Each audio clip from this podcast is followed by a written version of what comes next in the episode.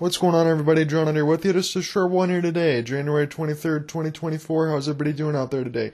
I just released the NHL All Star selections for 23 24. So it's going to include my fan vote, team synopsis, who to watch for in the second half, who's been good, who do I think needs to step it up on that side.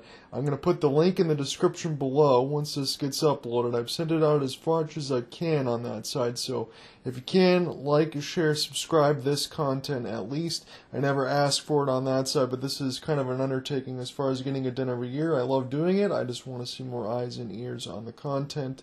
And uh, this will also go a long way because when we get back into the streams on the Thursday and Saturday side, I can talk more about the uh, NHL 24 club playoffs. We're in round four, got lagged out of two games, so I don't think it's going to be a situation where we'll lift the Stanley Cup, even though we're in the Stanley Cup round because of the lag outs, even though we were ahead.